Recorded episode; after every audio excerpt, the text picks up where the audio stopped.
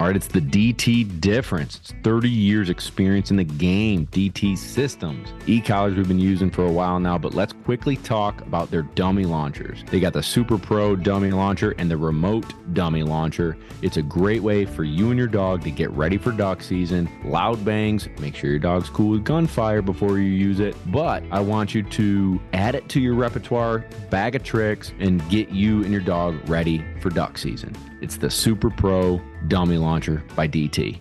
Hashtag man's best kennel, baby. That's Gunner Kennels. Man, let's talk about these crates because when shh, it hits the fan, you want your dog protected. It's an investment emotionally and financially to keep your hunting buddy safe. If you'd like to get into a Gunner Kennel, slide into the DMs and we'll hook you up. But do your best friend a favor and keep them safe this duck season. All right, our number one asked question is revolving around force fetch. Whether your dog drops the bumper or duck at the edge of the water, or you failed a few hunt tests because the dog monkeys with the birds or won't pick up a bird, let me help you help your dog. Bunch of different breeds, bunch of different personalities, start to finish, teaching you how to do it. Links in the description.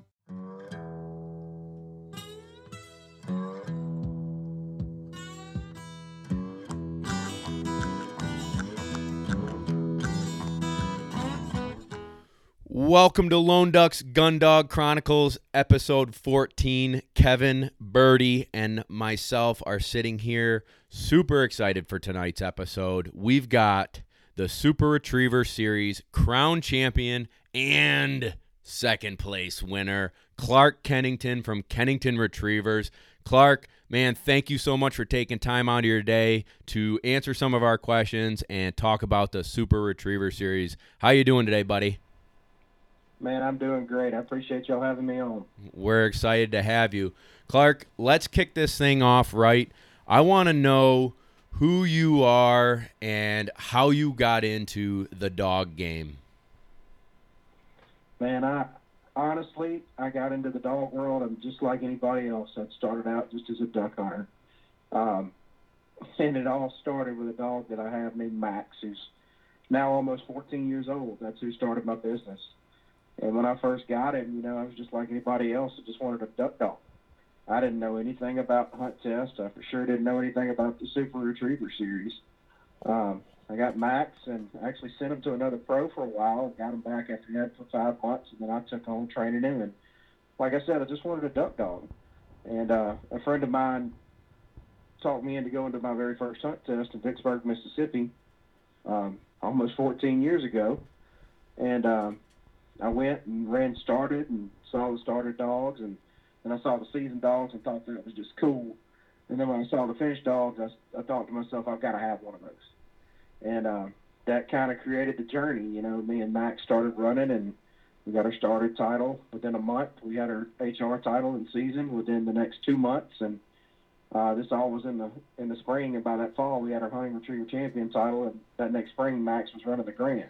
Holy cow! Um, so really we went to town on that. running, You know, I, I just fell in love with it, and I worked with another pro for a while. And while I was in college, I started taking a few dogs in to train, and two led to four, and four led to eight, and eight led to sixteen. And next thing I knew, I was like, you know, this is what I want to do with my life. So I stopped going to school and just started training dogs. So Good for you. Who was the trainer that you worked with? I, I learned in the very beginning from a trainer named Ronnie Lee, uh, and I learned a lot from that man. He's one of the best trainers there is out there, and uh, spent a lot of time with him. And he ran Max in his first grand, and uh, he actually did a lot of Max's basics on him for those first five months, and learned a lot from him. Very grateful for it. That's really cool. I didn't know that you did that with Ronnie. That's cool. Sure did. Yep, sure did. Now, uh, before we started the podcast, you mentioned that you're in Arkansas right now doing a little guiding. Tell everybody about that. Yeah, absolutely. Um, I kind of need a break, just like the dogs do when it's all said and done. And um, my break is I go guiding. You know, a lot of my dogs go home for duck season. Um, so I guided a place called Big Creek Ducks and Bucks out of Moro, Arkansas. Um, one of the managers there, and thoroughly enjoy it. We killed a bunch of ducks open a weekend. It's kind of slow the rest of the week. Now it's closed, and we're shooting a bunch of speckle bellies right now. But it's uh, it's a good time. It's it's it's, a way that I'm gonna duck hunt one way or another, but I get paid to duck hunt this way, so that makes it even better. Heck yeah, buddy, that's awesome. Um, talk to me about duck numbers down there. We up here in New York are having a really strange fall and winter, and it's totally changed the waterfowl season for us. What are you seeing down there for numbers? Well, it was really odd. We had a big push of birds before the season ever started, like the week before, and then a lot of them left before the season started. Now, everybody killed a lot of ducks the first two days, and then after that, they were gone. I mean, nobody I know in the state of Arkansas really killed ducks in big numbers after that first weekend. The few that did were all in the river bottoms, um, is where all the mallards seem to be concentrated. But even there, it's not the numbers we're used to seeing. So Gotcha. it's kind of a little different year right now. Uh, we've got a lot of geese down here, but not very many ducks. Gotcha. So I'm hoping we get some in before this next split opens up. Yeah, no doubt about it. Um, that's pretty cool. So what I would like to do now is I want to talk about HRC, which is I'm going to break this down for people who don't know, not not you, but um, if we enter, if Clark or I interchange things, there's AKC, so the American Kennel Club hunt tests, which is your junior, senior, and master level. And then there's UKC, which is United Kennel Club, and their hunt test is called HRC, or Hunting Retriever Club, right? yeah. Yeah, I don't know why I just brain farted, but U- UKC is is the actual kennel club, and HRC is called is the hunting retriever club, which is affiliated with UKC. correct. And then the SRS is the Super Retriever Series, which you just won the crown. Um, so we had a question. it is now affiliated with UKC. There are titles given for SRS now with UKC. Yeah, I, I saw that. That's probably been what in the last year they've been putting the Super yeah, Retriever Series. was the first year. Yeah, that's awesome. That's a big win for anybody in the breeding game. Absolutely, absolutely. So one of the questions from our our listeners, um, he basically asked your opinion on. I'll just read his question. Uh, which do you like better, AKC, UKC, or Super Retriever Series? Honestly, I enjoy the Super Retriever series more than any of them, uh, just because you have to have a dog that's good at everything. Um, in an SRS event, you may run an AKC style hunt test one series, run a field trial setup the next. You may run an HRC style setup the third, and then you may run a hybrid in the fourth. So you got to have a dog that's able to do everything. Um, so I'd say I enjoy the SRS more, but I cut my teeth and grew up in HRC. So HRC will always have a special place in my heart. Very cool. And then his second question on that was Do you feel like between the AKC and UKC, which program of or style of tests put out a more well rounded uh, hunting dog? Uh, as far as a hunting dog is concerned, I'd probably have to say HRC, just simply because you're sitting down in a bucket, you're firing an actual shotgun. There's no attention getters in the field. The dog's got to follow the gun and where it's going. Um, you know, to make a hunting retriever champion or a finished dog, it takes a nice dog, but it doesn't take just an absolutely spectacular dog. Um, now, a master hunter, it takes a lot stronger, more talented, well trained dog to make a master hunter than it does a hunting retriever champion. Uh, but to me, the cream of the crop in that game is a grand hunting retriever champion when you're talking about hunt tests. I mean, you're talking about tests that are te- that are judged to such a high standard, uh, and the dogs just have to be so consistent at that level. So I'd have to say HRC is more geared toward true hunting scenarios more than what an AKC master test is. A master test is more training scenarios and the dog's ability to think on its feet and respond to train train responses, uh, more so than it is an HRC. So Clark, it, it's Kevin. I I'm curious about with the SRS, like how do you train f- uh, for everything really? Because it there's technical, there's more hunting scenarios, there's all sorts of crazy things that they can throw at you during an SRS test. But like, how do you really train a well-rounded dog for anything they could possibly throw at you? Well, you know, you'll see a lot of crazy stuff in SRS, and you can't really train for the crazy.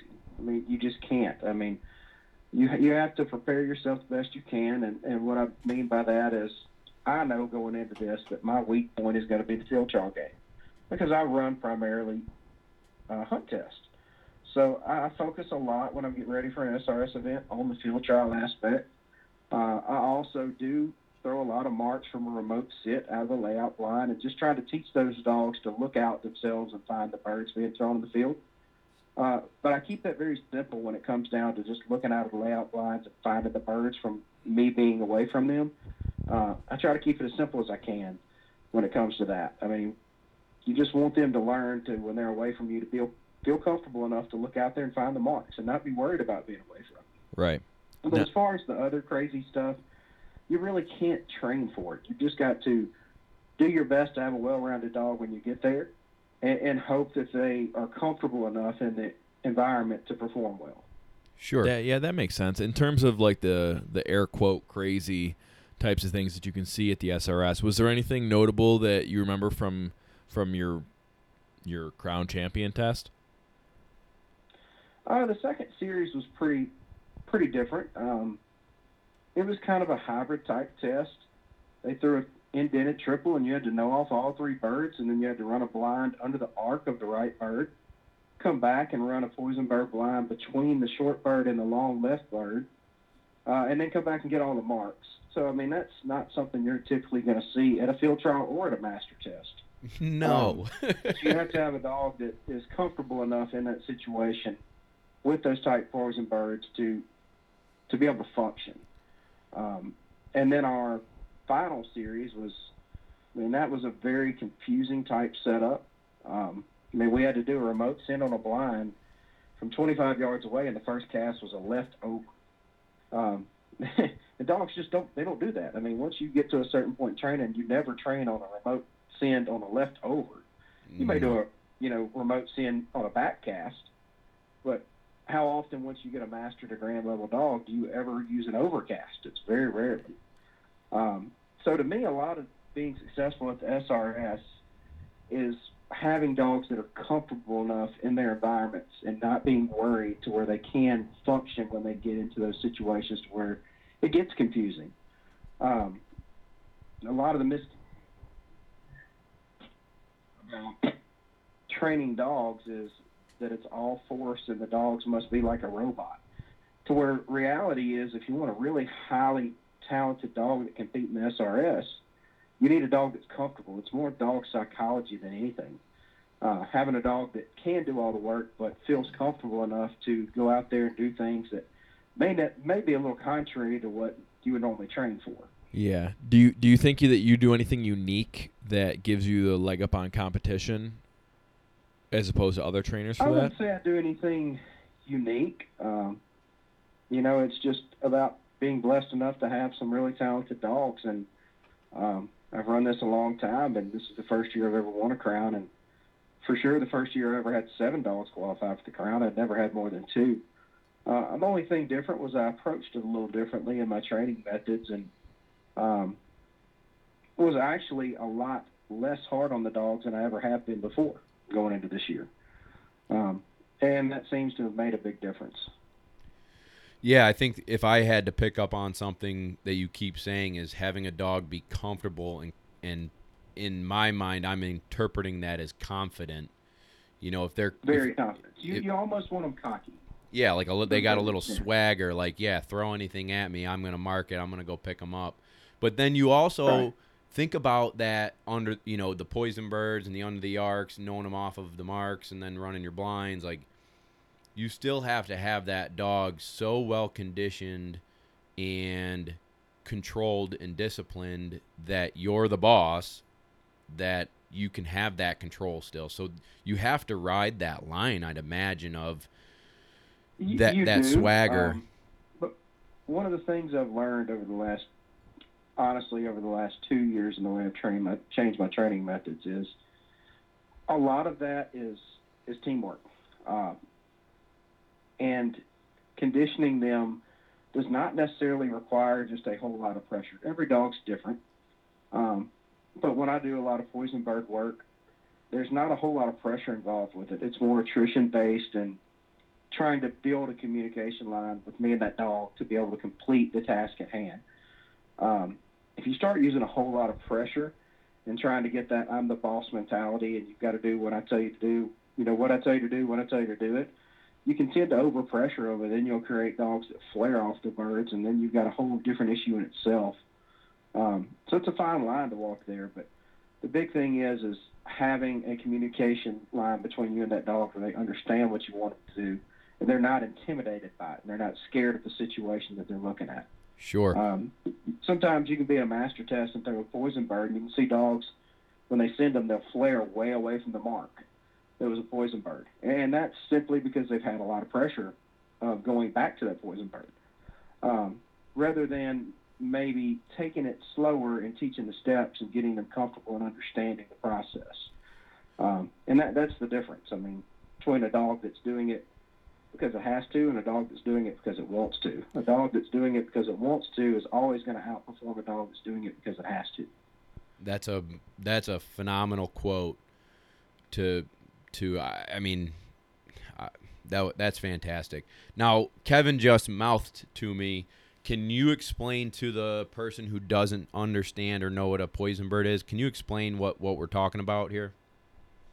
Absolutely. A, a poison bird is a bird that the dog sees fall, uh, and we're going to tell it, look, we don't want you to pick up that bird right now.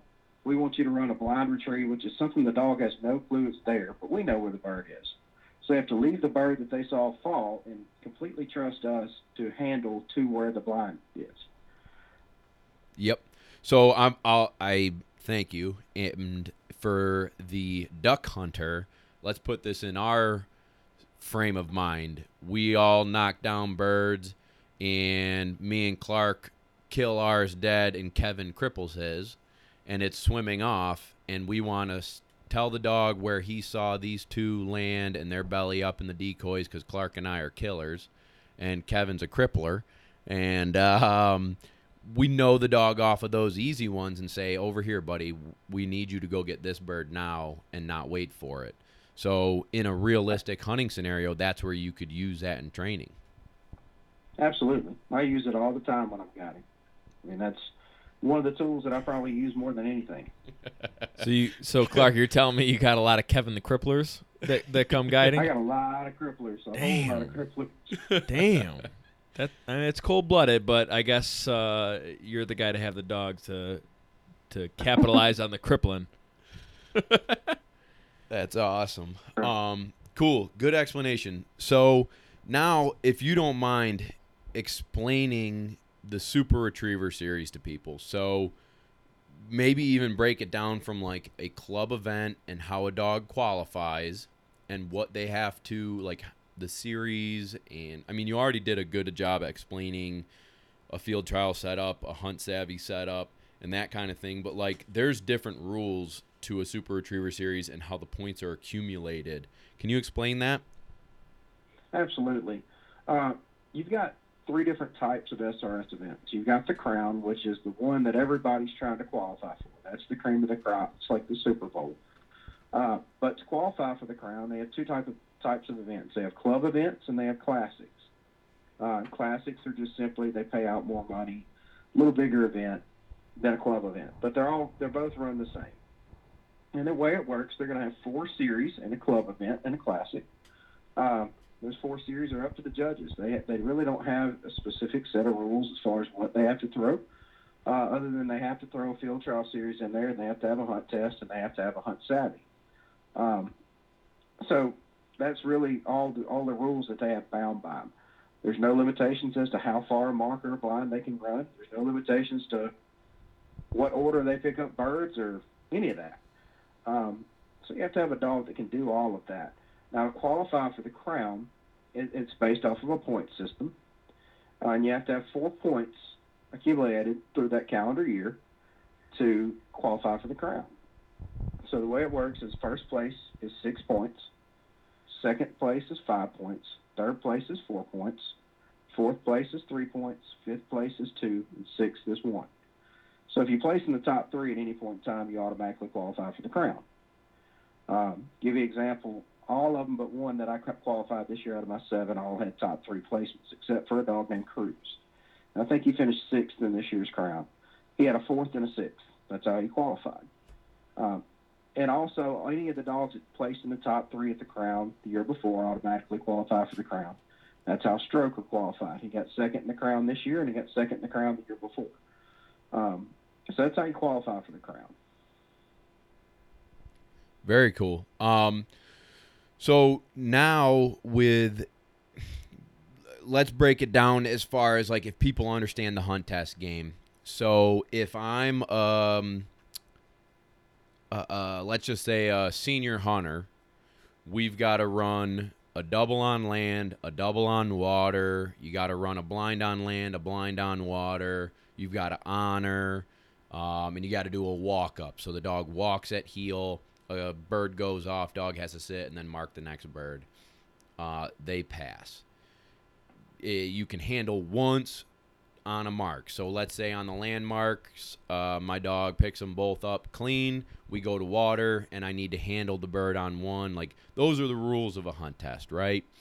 Now, Correct. in the Super Retriever series, you can handle on marks. You can you can do some different things than what we normally would do in training or at a AKC or UKC test. Can you explain that and how you strategically would put your dog in a position to succeed and win, which might be contradictory to how we would train? Yeah, it, it is different, um, but the setups are a lot typically a lot more difficult uh, than than your average AKC or HRC test. Uh, there is no pass or fail in SRS. It is a point system. And it's kind of like golf. The objective is to have the least amount of faults as possible.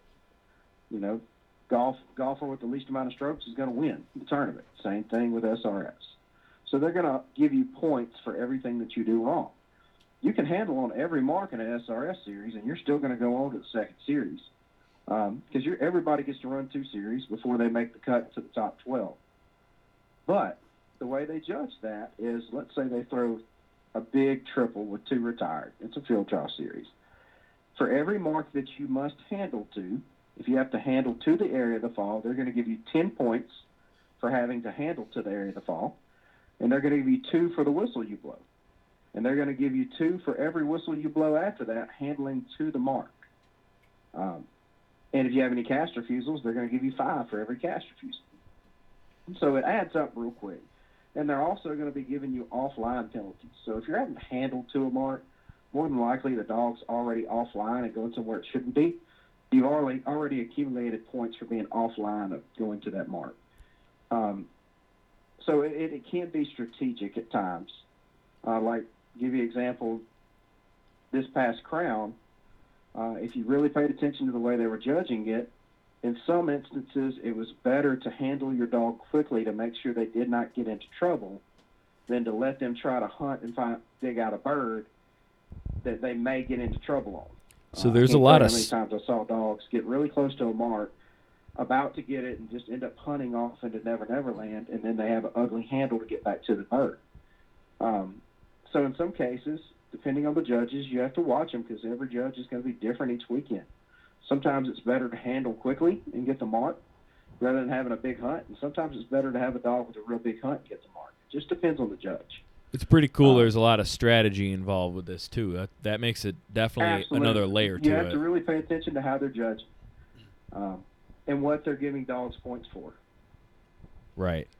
Now I'm curious about the difference between Roscoe and Stroker. Uh, is there? I. I guess I don't know too much about the dogs, but uh, but is there?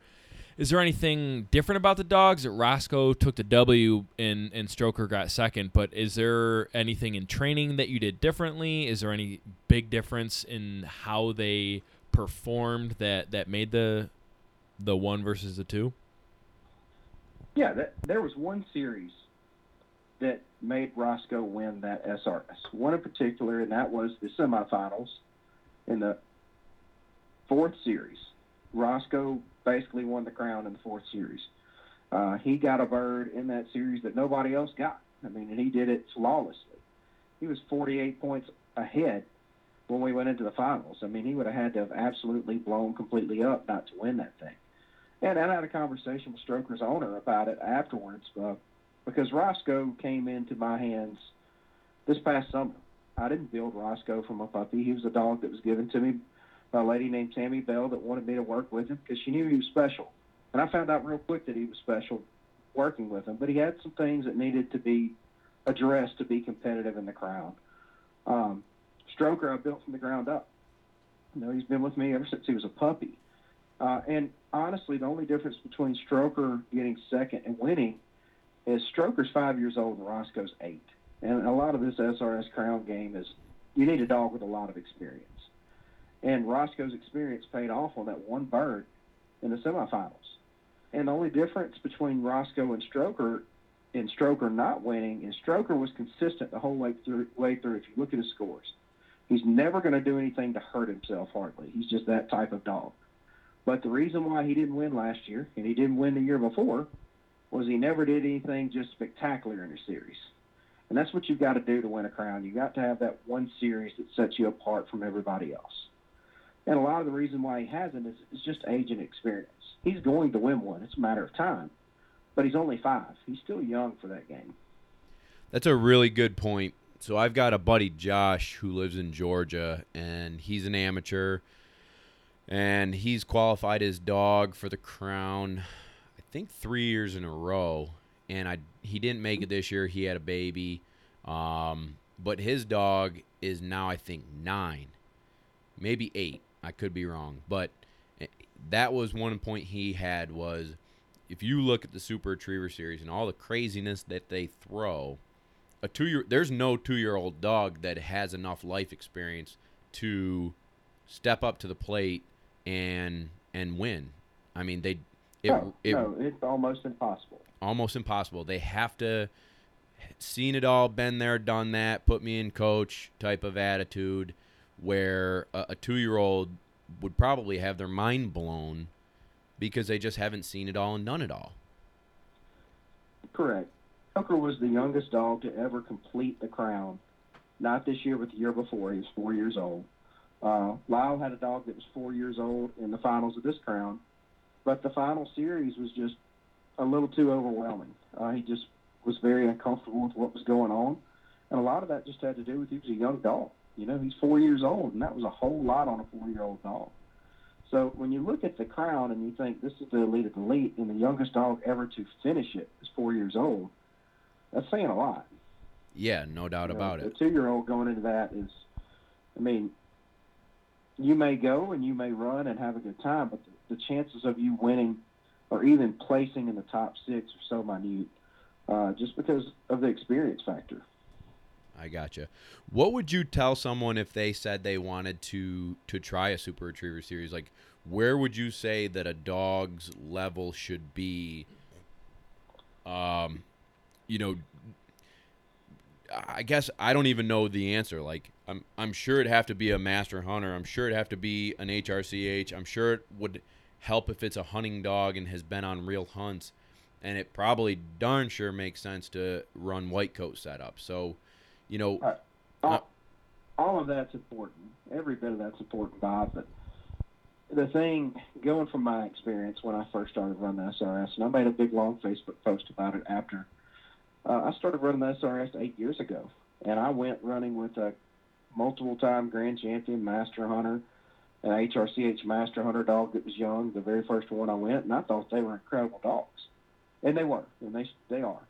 Uh, that was Max and Trigger, and uh, I went and got my tail kicked. I was very quickly humbled by seeing the caliber of dogs that were run there. Um, so the thing is, if you decide you want to run it, go in with an open mind.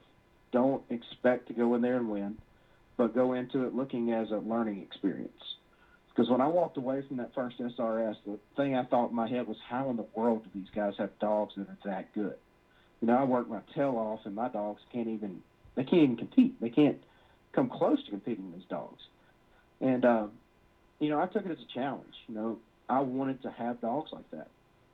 And if you go and you run the SRS, it's going to change your training style. It's going to change your philosophy on it. Uh, you're going to challenge your dogs a lot more than you ever had before. Because you're going to see dogs compete at a level you've never seen before. Um, and you know, you just can't give up. You know, if that's something you want to do, and it is a fun event. Um, I talked with Corey at Tanglefree Waterfowl the other day, and he, you know, they came on board sponsoring, and he said, you know, Clark, one of the things I love the most about the SRS is it's so family oriented. You know, y'all are all competing against each other, but you generally want everybody to do well, and we do. We want everybody to do well. I want everybody to do well. I just want to do a little better. That's the competitive side of it. But I don't want anybody to not do well. You know, we're all there for each other. Um, but if you go with an open mind and, and you're competitive, you know, you have that competitive nature in yourself, it'll make you a better trainer. Very cool. What does a normal day of training look like for you? And then I'm going to break it down after you answer that and say, what does a normal pre SRS training look for you? So, when you're just training your hunting dogs and your gun dogs and your trial dogs, what are you doing day to day, week to week type of thing? Uh, honestly, it depends on the level of dog, of course, but you know, as far as what I'm gearing toward, will all depend on what I have coming up. You know, if I have a grand coming up, I'm going to be doing a lot more sitting down on a, on a bucket, shooting marks 200 yards and in, and running a lot of 200 yard blinds or so. To where if I'm getting ready for a master national, I'm going to do more technical type water work and land stuff uh, with some poison birds. Um, but as far as my day in day out training, most of the time it's going to be more hunt test oriented uh, than anything. Um, and I generally try to throw all of my master and grand level marks to all of my seasoned and finished level dogs. Um, but we help them to complete the task. Uh, and we teach a lot within that. Uh, we will repeat marks if needed. Uh, we will repeat blinds if needed. Um, because to me, it's a lot to do with attitude. Um, we're not going to use just a whole lot of force if they do something wrong. We're going to do more teaching until we get to the point to where we know without a shadow of a doubt that the dog understands what is right and what is wrong, and then that we can use pressure for the wrong decision. Uh, but it's more teaching oriented than forcing. Very cool. And then before the crown, how does your training for those dogs differ? Um, it, it, differs a lot. Um, like I didn't go to this year's Master National. The um, the Grand, and I went straight to work to to, to get preparing for the Crown. Uh, and, and, it changed, changed, changed drastically between the Grand and preparing for the Crown. I went to throwing three days a week. We ran field trial setups with white coats. Uh, we did a lot of that, and we did a whole lot of control work. Uh, but one of the things I did do that a lot of people overlook is we ran pattern blinds every single day. And people are like, why in the world would you run pattern blinds with this caliber of dogs? Well, pattern blinds build so much, not not only confidence, but you're they're really tight pattern blinds that I run when I'm getting ready for this. And, and it's not necessarily so much for the confidence, but more of dogs working with you to line up and get specific lines and getting more confidence with working with you at the line. So we ran pattern blinds every single day, um, which is something that not a lot of people do with more advanced dogs. Um, we threw nothing but plastic except for on our really long birds and our field trial setups. Like I said, I train primarily for hunt test. So my dogs tend to struggle with the big white coat setups. So every time we threw a really long single, or if it's a memory bird, on a white coat setup, we actually threw clip wing mallards. It's where when the dogs got out there, they actually got to chase a cripple and get the bird. And this goes back to dog psychology. Um, the dogs that you force to look out there and go get the long birds aren't necessarily going to walk up there and find that gun and want to go get it. But if you trick them into it and wanting to do it, and you start throwing clip wing ducks or flyers on the long bird, they're going to come up there and they're going to want to find that long station. That's the first thing they're going to find because they know what's out there. They know it's a clip wing mallard or it's a flyer. Uh, so it's a little something that, that I do different with that. So every long bird we throw is going to be a you know clip wing mallard that they get to chase around when they get out there. And you'll see a big difference in the dog's attitude. They'll come up there and they'll see the short guns and boom, they'll find the long gunner because that's the most important one to them. Now, Clark, have you have you seen a uh, an uptick in the drive for a dog when it comes hunting season when they've done all this type of work with maybe I guess what you were saying before, where you, where you do these long retrieves and it's a clip-wing mallard at the end of it. Has that has that translated well to going back to duck hunting? Absolutely. I mean, these dogs, when they get to duck hunt, I call it it's their release, it's their break. Uh, because we work so hard and we expect so much out of them all through the year. Uh, when they get to go home and duck hunt, now they're doing what they were bred to do. This is really what their job is. Uh, and all we're doing with the SRS and Master Hunter and Grand Champions is we're giving them more tools to do this job better uh, and be more successful at it. So I can see a big difference in the dogs as they progress and get more advanced when they go hunting. They're so much more comfortable and they're able to get more birds than they ever were before just because they've been given so many more tools um, to be able to help them get the birds. Very cool. Um, what is a favorite marking drill that you have? Uh, in some of the podcasts before, we've discussed like the Y drill, um, ABC or W drill. What what are some drills that you, or maybe you don't do drills, but what what do you do to increase the dog's ability to mark? Uh, you know, I do ABC drills and and I w- will do W drills and Y drills with it. Um, but one of the drills that I use a lot, especially with more older, advanced dogs, dogs are naturally lazy animals. Uh, they like to mark that a bird is over here by this gunner, or it's by this tree. Uh, I like to do a lot of short, what I call ride-off marks. Is I'll have a bird boy throw a mark, and as soon as it hits the ground, the four-wheeler leaves, uh, and I'll send the dog to find the bird. And I don't care if they have to hunt for 20 minutes to find it. I'm going to make sure they they stick in there and find it. Um, and then we'll do another one. And what you'll start to see is these dogs will focus on the bird rather than where it came from uh, or what it's in relation to because their crutch leaves. Yeah. So Um, actually, that's a really good point. is a crutch. That's Um, uh, you take that away from them and it makes them start focusing a little more. But I don't do it at extreme distances, no more than 125 yards. So my dog Memphis, who you, you met when we trained that one day, she was real young at that point. But earlier this spring, I was noticing that, and it's probably my fault. I have a lot of young dogs, and so she would just get, you know, I'd set it up, and if it was easy for her, then the young dog should be fine. And you know, I kind of honestly got lazy with her, and I noticed that her marking went to hell for a little while, and she would take her eyes off the mark. She wouldn't head swing. She just would glance back at the winger, glance back at the bird boy, um, and then she'd run the out. arc of the bird. Yeah, she'd run out there, know she's gonna find it. Sometimes she would step on it. Sometimes she'd do a little half-ass hunt. Other times she'd be like, "Oh, dang! I guess I didn't know where it was," and do this stupid hunt. And so I started. I called it organized confusion drill, where the the bird boy would throw it, drive away, and if she looked off, I'd give her a heeling stick, sit, and send her, um, or just send her one or the other.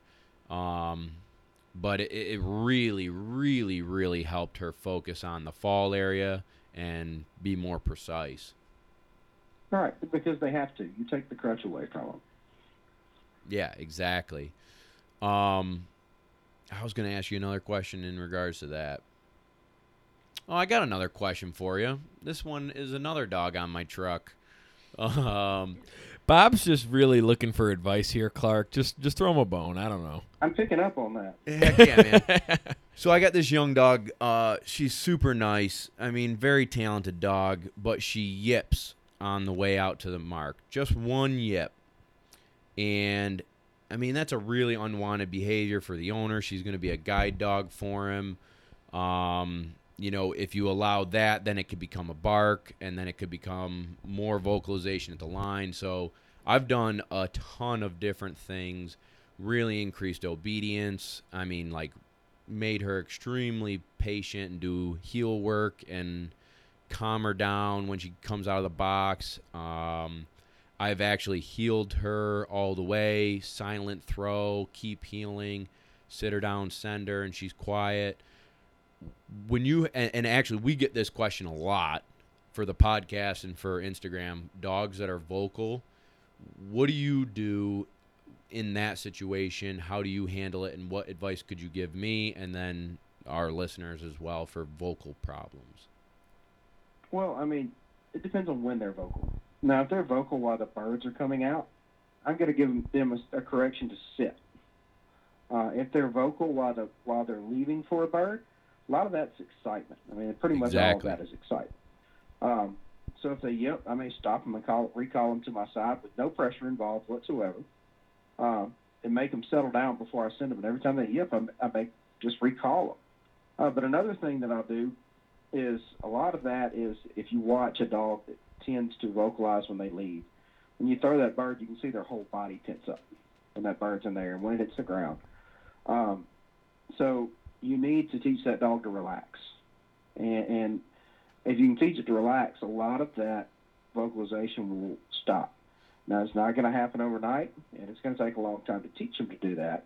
And, and one of the ways you can do it is if I have a dog that's vocalizing when they leave, and it becomes a chronic problem, I'm going to throw the bird where they can see it laying on the ground. And I'm just going to sit, reach down, and I'm just going to gently start petting their head. And I'm going to pet their head until I see them just take that breath and, and relax. When I see that, I'm going to send them. And most of the time, they're not going to vocalize when you see them finally take that breath and relax. Right. And you're just going to do this over and over and over and over again until you don't see that dog when it goes up there and that bird comes out, but their whole body just starts shaking and they tense up. So you've got to teach them to relax with it. Pressure is not going to solve any vocalization problem. I've Right. never seen it solve it. Right. Pressure, if anything, nine times out of ten is going to make it worse. Um, so you've got to teach them how to relax. Right. Um, pressure is just simply going to make them more tense. Right. No, and that that's exactly what I've been doing. Her name's Kenai, and that's I've been trying different methods. You know, like like I was saying earlier, like heel her to the line and heel her through the mark being thrown, and wait for her to simmer down a little bit and send her. And that movement has created a distraction, if you will. But now we've got to move on and actually get her steady and do more advanced stuff. I mean, she can mark like nobody's business, even with all this stuff going on. But I just don't want a problem to persist, and I don't want it to get worse. So I've been taking it slow, and I think that's the advice I would give anybody: is take it slow, be patient, and fix the problem. Don't work through it where it remains and gets worse. Correct. Now the Correct. other, You were asking about Roscoe earlier. yeah, Uh, Roscoe, when I first got him, uh, I ran the first SRS event I ran with him. He he made the top 12, but he wasn't in my top two, so I couldn't take him to the to the top 12. Uh, the next two I ran, he finished um, third both times. And I learned a trait about Roscoe was he was really strong in the first two series, and then the third and fourth series he was so worked up he got too high that he could not focus and perform at the level he needed to. And it's basically the same problem as having a vocal dog. It's just not shown in vocalization. Uh, it's shown in concentration rather than vocalization. Uh, so that was one of the things that I had to really work on with Roscoe. And one of the ways that I did is, um, you know, when you train a dog, you never see that high that you see when you're running a test most of the time. So you have to create that high. So what I what I do with Roscoe every day I got him out of the truck, I would get this bouncy Kong out and I would throw it and I would throw it until he was just so crazy his eyes were glazed over over this Kong. And then I go train. So I created that high to where I could teach him how to relax and focus and and actually function with that intensity level, if that makes sense. sure, Uh, so sometimes you just have to create that high. If you're getting, like if you have vocalization at a test, but you're never getting it in training, well, you've got to create that same intensity and high that they get when they run a test. And the only way you're going to do that is by doing things a little outside the box. sure, So, you know, you see people when they train, they're like, oh, I don't want to get my dog all worked up before I train. I'm the exact opposite. I want my dog high as a kite when I go up there to train. I mean, I want them bouncing off the walls ready to go. Because if I get some corrections and getting them to think the way and respond the way I want them to when they're ha- at that type of intensity level, then they're more likely to perform the way I want them to when we're actually in the testing or trialing situation. How do you handle vocalization in the duck blind? That's a question we get. I bet once a week somebody sends me. My dog doesn't do it in training, but it does it during the hunt. How would you tell people to handle it? uh, Yeah, whines Uh, consistently or barks when ducks are landed in the decoys, whatever. I generally always revert back to the sit command. If they're whining when the birds are working, I will simply look down at the dog till it sit and give it a light nick with a collar. Sit means sit your butt down and be quiet. I don't make a huge deal about it. I'm not going to give them an absolute ton of correction. I'm just going to give them enough that they be quiet. If they continue to do it, I'm just going to continue to do it back to them. Sit, nick, sit, nick, until they stop doing it. Um, if you crank the pressure up too high, you're not going to get the response you want. It needs to be just continue, you know, just continue being consistent with it. They continue to vocalize, sit, nick, sit, nick. If they continue to vocalize, sit, nick, until they stop. Right. Uh, Nab, which is the dog that got fifth in this crown, is Stroker's mom, was terrible about vocalizing when she was a young dog. And that's the only way we ever broke her. Um, you can't let your emotions get involved with it and get real heavy handed because they're not going to understand what they're getting the correction for. But keep it low pressure and, and always revert back to sit. Because we that was the first thing we taught them. Right. So that's that'd be indirect pressure versus the quiet. Indirect pressure. Right. Because we've never, I mean, I don't know if anybody that's ever taught a dog how to cut off pressure because of noise. So we've got to go back to something that we taught them how to cut off pressure to. Sure. we collar condition them sit. So that's something that we can give them pressure to indirectly for the noise. Right. So if we're telling them quiet and giving them pressure, well, we never taught a quiet command. And we never taught them how to respond to pressure with quiet command. Uh, so we need to revert back to something that they understand and know. Very good. Very good. All right, I'm gonna keep ripping through some people's questions here. Alec Clement um, asked if you had any litters coming up. Uh, I've got one that I'm hoping that Nab is pregnant. Uh, we bred her to a dog named Mason, which ran in his last crown. He's got three SRS wins, uh, but pretty much all of those are spoken for. Um, I don't have any other litters myself coming up. Uh, Roscoe's owner has a really nice litter on the ground right now out of Croc and a uh, female named Roxy that she owns. And quite honestly, Roxy is better than, than Roscoe. And I know that's crazy to say, but she really is. Um, Roxy won the SRS amateur event at Pin Oak this year, and Tammy just couldn't make it uh, due to some things going on in her life at this crown running her in the amateur. But she would have been a very strong competitor to win the, uh, the amateur division in the crown. It's Roxy. Very she's got a litter of puppies on the ground.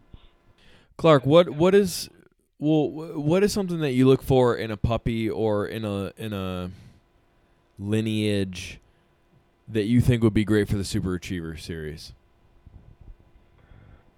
What do I look for for a super Retriever series? I I Um, guess I guess if I'm looking at if I'm looking at a litter per se, and I, I'm picking out a puppy, I'm going to want the most outgoing, bold puppy there is, uh, because that's generally a puppy that's the most comfortable in its environment, which is something that I keep hitting on. Is dogs need to become comfortable in performing in their environment. Uh, as far as pedigrees wise, I'm I'm very strict on the pedigrees, but I'm more strict on temperament. Uh, take Stroker for example. Stroker is calm, cool, collected at the line.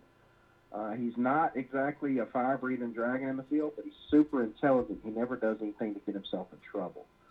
So when I'm looking at a breeding, I'm going to look at both sides of the sire and dam, and I'm going to look at their temperament. If the sire is a fire-breathing dragon and he's crazy, I want to see that female be a more mellowed, laid-back female, or vice versa. Uh, because I'm always a believer if you breathe fire with fire, you're asking to be burned.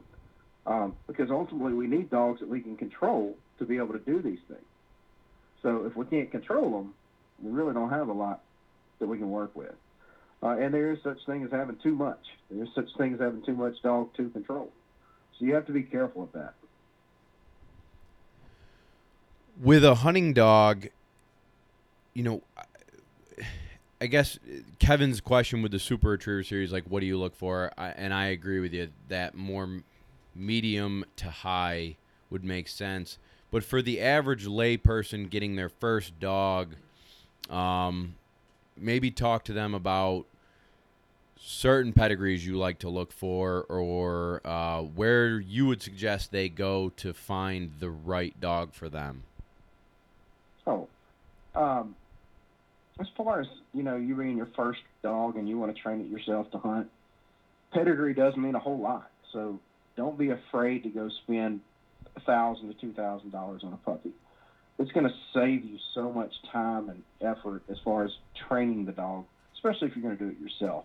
If I'm looking for an amateur that wants a dog that they can start to run hunt tests with, and they can start you know, training it to hunt themselves. I'm going to look at dogs just to throw out some names out of like Magnolia's Hammer and Hank that Ronnie Lee ran and continues to run. He, he's a very cool, calm, collective, laid back dog. And his puppies, a lot of them are that way.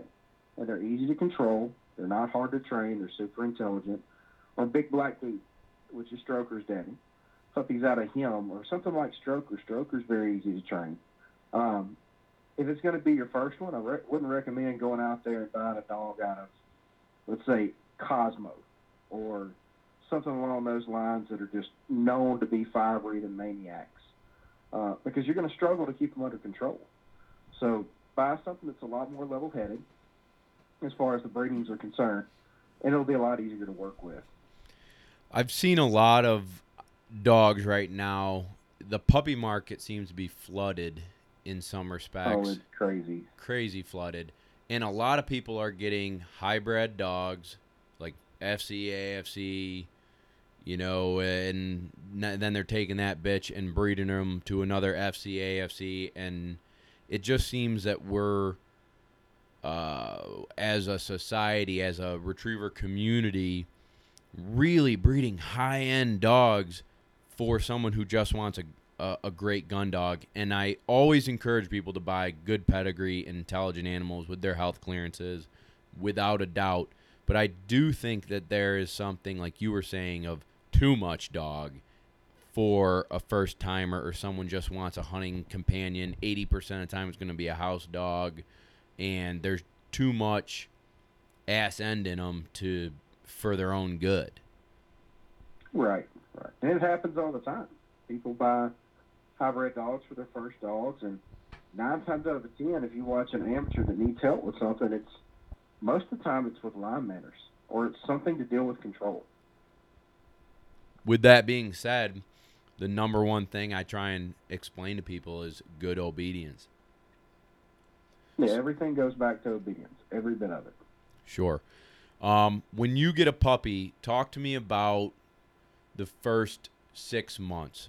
So before they send them to a pro, what should they be doing to acclimate and work with this dog in that first six months? Like if, if someone calls you up and says, Hey, got a you know, stroker puppy, it's coming to you at six months old, what do I do? The the main thing I'm gonna stress to them is socialization. Get that dog as, around as many different people, places, and things as possible. Um, if you can take it to PetSmart, Petco with you, Tractor Supply, anywhere you can take it, a baseball game, football game, as many different atmospheres as you can get that dog in to help them be comfortable. Again, going back to being comfortable in their environments, you need to do. Um, as far as retrieving, the big thing I want them to do is build up as much retrieving desire as possible. And that doesn't mean throw the bumper as many times or the ball as many times until the dog doesn't want to do it anymore. It means throw the ball two or three times and get the dog absolutely crazy about it, take it away. And then do it again the next day. Always take take the retrieve away with them wanting more. I don't like them to start putting structure in their lives just as yet. If you want to do treat training with sit here and heel and reward them for a response to sit here and heel, I'm good with that. But as far as them having a lot of general structure in their life until they're six months old, I believe it should be more reward oriented and building tra- uh, desire to retrieve. Couldn't agree more. Um, I would also include let us do the gunfire work, or Absolutely. or do it the right way. You know, start far away, work closer. Don't take him to the Fourth of July party and think you know some what are those M80s are gonna be uh, any use of the dog. Right. I, I would try to shy away from doing anything with loud noises with it. Um, let let let the pro handle that. Sure, sure. Um, what about? I mean, I'm a big proponent of getting the dog in the water young, but explain to people how you get dogs introduced to water properly, um, so it's done right. I generally would not introduce a water a dog to water, a puppy to water like right now with water temperatures. I like it to be more summer, uh, and I like the water temperature to be at least 60 degrees or more. Uh, I don't want the dog to its first experience to be in really cold water and be like, ah, that wasn't real fun. I, I froze to death when I got in there. I want it to be something fun. Uh, I'm never going to place the dog in the water myself. I'm never going to throw it in the. Uh, I'm just going to gently coax them in. If it requires me getting in the water to coax them into it, I will. And when they do get in the water, I make a really big deal about it. Uh, I try to get them in the water retrieving and just doing baby steps to where, hey, they just walk into the water and get it and come back. And then go a little further and a little further and a little further until they are swimming. When they do swim and get it, you make a really big deal about it. It needs to be fun and exciting, and they need to know they did something that's a big deal. Uh, but never take a dog down there and force it into the water as a puppy. For sure, it'll get them in the water when the water's cold.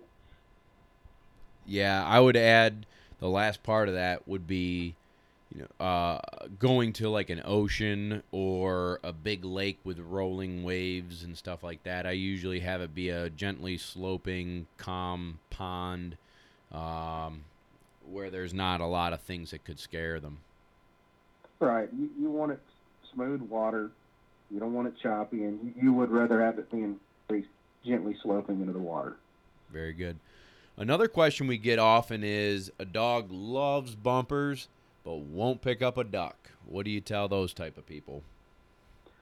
Well, think back to the very beginning. More than likely, that dog didn't want to pick up bumpers to begin with either, uh, and you had to condition them to where they enjoyed it. Um, you just have to play with them enough until you get them to pick up the bird. And when they do, make a big deal out about about it. You know, I, I'm a big proponent of being a cheerleader for the dog. Uh, so when we get puppies in that have never picked up a bird, uh, we just start playing with them with a bird. We don't make it a big deal if they don't pick it up. We just play with them until they do. Uh, and when they do, we make a really big deal out of it, and we get overly excited about it. And they get overly excited about it, and then they start to get to where they love the bird. Uh, very, very, very rarely am I ever going to take a dog and force it to a bird before fetch, uh, before it's gotten to a point where it loves to get birds on its own. Uh, so just be persistent with it. You know, uh, you may want to cut a wing or two off the, the bird and strap it around the bumper and get it used to the dog picking up the, the dog getting used to picking up a bumper and having feather feathers in its mouth. So just think outside the box. You know, if you need to cut some feathers off and strap them onto a bumper, or you know other things, just whatever you can do to get feathers in the dog's mouth and get it comfortable with it. Very cool. Very cool. Clark, you got any other hunting plans this fall or winter? Um, I'll just be pretty much guiding here at Big Creek and uh, Morrow uh, all the way until the end of duck season, and then I'll be going back to training and trying to build some more really nice dogs. I've got some more upcoming SRS dogs that are going to debut this year, and uh, we'll just try to get back to qualifying dogs for the crown and try to win another one. Are you going anywhere for a winter trip? No, no, I'll be here. What uh what does your hunting guiding look like? Is it like big open water on a big boat? Are you in kind of like some flooded timber or like what's it look like down there? Uh, we got a little bit of everything. We've got flooded rice fields, bean fields. Uh, we have timber. We have sloughs. I mean, we've got a little bit of everything at this place. Uh, Wow. So, you know, when you hunt down here, you may be in timber one day, you may be in the field, rice field the next, you may be in a slough the next day. Are Uh, you We have a little bit of every variety. Yeah, I guess so. Are you wh- how many dogs are you running for that or guiding with that? Uh, I'm using about three or four different dogs that I'm guiding with right now. Who Are do they- you use? Yeah, are they your specific dogs or are they like the? Uh, actually, actually, none of them are mine. Uh, We just taking dogs from people, Clark? they, they're actually all client dogs. I've got one that's an up and comer named Banks. Uh, Freddie King actually did the basics on him, and then his owner sent him to me, and uh, he ran a master test or two this this past fall, and he'll run his first SRS next year. Um, he's out of a dog named uh, FC Grand Hunting Retriever Champion Performance Enhancing Drug Juice. Oh baby. Uh, and then I've got Man, which is one of my SRS Crown competitors. Uh, Wayne, which is a SRS Crown competitor. Um, I've got a little dog named Voodoo that I've hunted some. So, actually, I don't have a single one of them that's actually mine. No I've got a little puppy coming up named Tease. It's had a stroker, but she's she's not even old enough to be in formal training yet. And then I've got Max over there at the lodge who's 14, so you know he's he's not exactly. He would love to go hunting, but he just physically can't. Yeah, yeah. Now, are you hunting mostly labs? All labs. And I've got a bunch of goldies over here that I'm actually working with uh, in the afternoons, um, but I haven't hunted any of them yet. How do you like the juice puppy? I like him a lot. Uh, I would not recommend him for the first time gun dog buyer. Uh, he's really hot. What? A lot of drive desire. Uh, he's going to be a really good five plus year old dog once he settles down and really learns how to focus himself. He's going to be amazing. Uh, but he's only two. Um, he's very solid master level dog right now, two years old. Um, we're going to start introducing him, introducing him this year in the SRS game. And uh, like I told his owner, told Jay, I said, you know, we're going to start running in it, but don't expect them to win. And that's what I told Strokers owner when we started. We have to run them to let them start to experience this game and learn how to figure things out in this game. Um, so we'll start running him this year and let him get some experience, and hopefully it'll pan out when he's five and six, and he'll start running real well. So that little dog I was telling you about with the bit, little bit of vocalization, she's off of juice, and she's probably the fifth juice puppy that I've worked with, and I I really do love all of them. I I, I Well, they give you 110% every single day. no matter whether you're doing heel work or marks or whatever, they're ready to go. Right, right. I mean, they give you all they have. The biggest thing that Banks has issues with is uh, if I go up and set up a training scenario and I've got, say, I'm throwing five singles. If I, if he relaxes, he'll go out there and absolutely pin every single one of the marks. But a lot of the times he'll go out there and just have this huge, god awful hunt on the first mark, or maybe the second mark. And after he gets that out of the way, he'll go out there and pin, pin the marks. So he gets so worked up knowing that he's going to work that he's just going somewhere rather than focusing on where he's going. Um, so once he gets that out of the system and he's really focusing on the job at hand rather than just going, uh, he's going to be a really special dog. Are you doing that? What are you doing to solve that issue? Are you doing the have the bird boy drive away type of thing to make him really focus on? No. You're just throwing it. No, are you stopping him and I don't casting? anything. Uh, I don't make an issue of it, Bob. I I just I've seen it enough that it will eventually work itself out. If you start making big issues of it, you can actually make it worse. Gotcha. Um, so I, I just let it work itself out. You know, if he needs to hunt for five minutes to find a bird, I'm going to just sit there and watch him hunt. And he's eventually going to get tired of, of hunting and start focusing more. I agree. Uh, so I don't make a big deal out about, about it at all. I just let it go. Um, and he eventually, as he gets older, you, you'll see him start to relax, focus more because, you know, those big hunts take a lot out of him. And They don't want to do big hunts. Uh, they'll eventually start to, over time, you'll see them start to relax. But if you start making a big deal about it and applying pressure or recalling them because they're having big hunts, you're actually taking that stimulation level of that uncertainty to a higher level rather than taking it down. Right. They become frantic. Like I can't find it. I can't find it. I'm gonna hunt bigger and try Right, harder and get weird. frantic, I can't find it, I gotta find it, rather than just looking for it. And again, that goes back to being comfortable in their environment. Then you're creating them a dog that's not comfortable in hunting for a bird because they're afraid they're going to get in trouble. Right. I still think that what I call the organized confusion marking drill, where the bird boy drives away or drives to another white pole or or uh, like a Yeah, it it'll help on it. yeah, Um, really, the only thing that's going to make it go away is just age and experience. sure, sure, I mean, it's just going to take time. Cool. Now, Clark, with all the guiding that you're doing, are you able to get out and hunt yourself much at all, or are you pretty much, uh, you know, running the calls, running the dogs for different customers? Uh, very rarely do I get out to go hunt by myself anymore. Oh It's pretty much taking customers or uh, the few days that I do have off.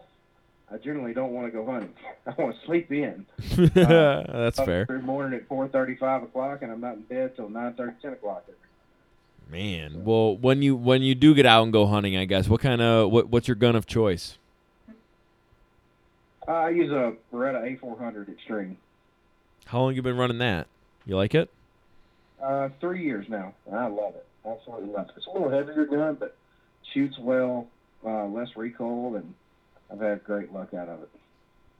Very cool, very cool. Now, if you were to give me advice as a newer, uh, I don't know, gun gun dog enthusiast, I guess you could say. I've been hunting for a little while, but have been running my own dogs for just a few years now. But if you were to give me some advice on how to be maybe a better hunter, better gun dog trainer, what would you?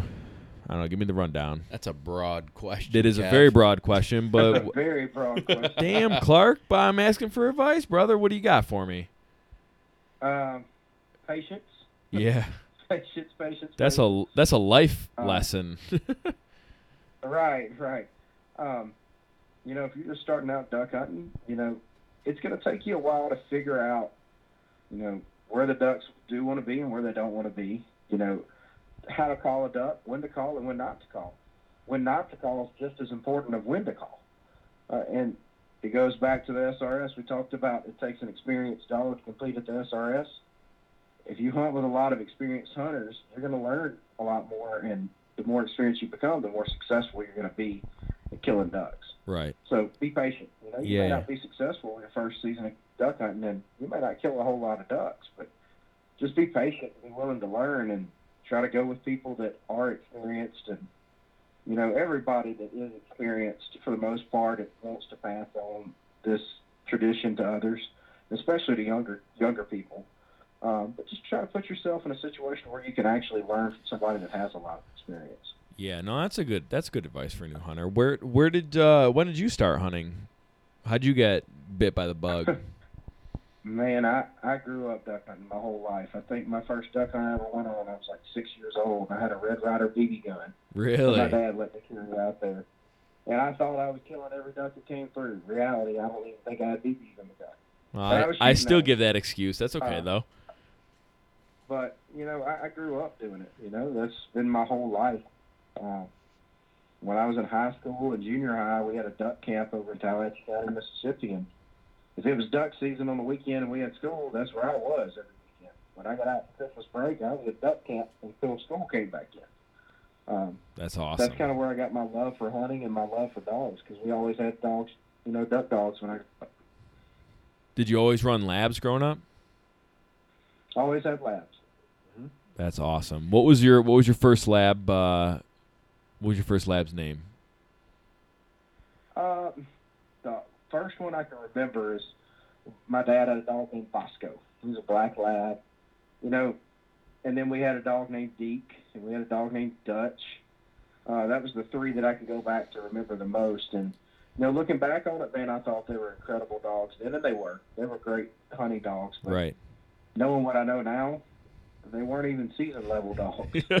Uh, but they got all our ducks, you know. Yeah, man. To me, that was the greatest thing ever.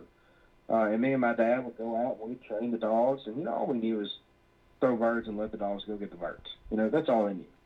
Uh, they didn't know hand signals or anything like that, but you know, they would mark and they would retrieve, you know, triples and quads on the water with no problem.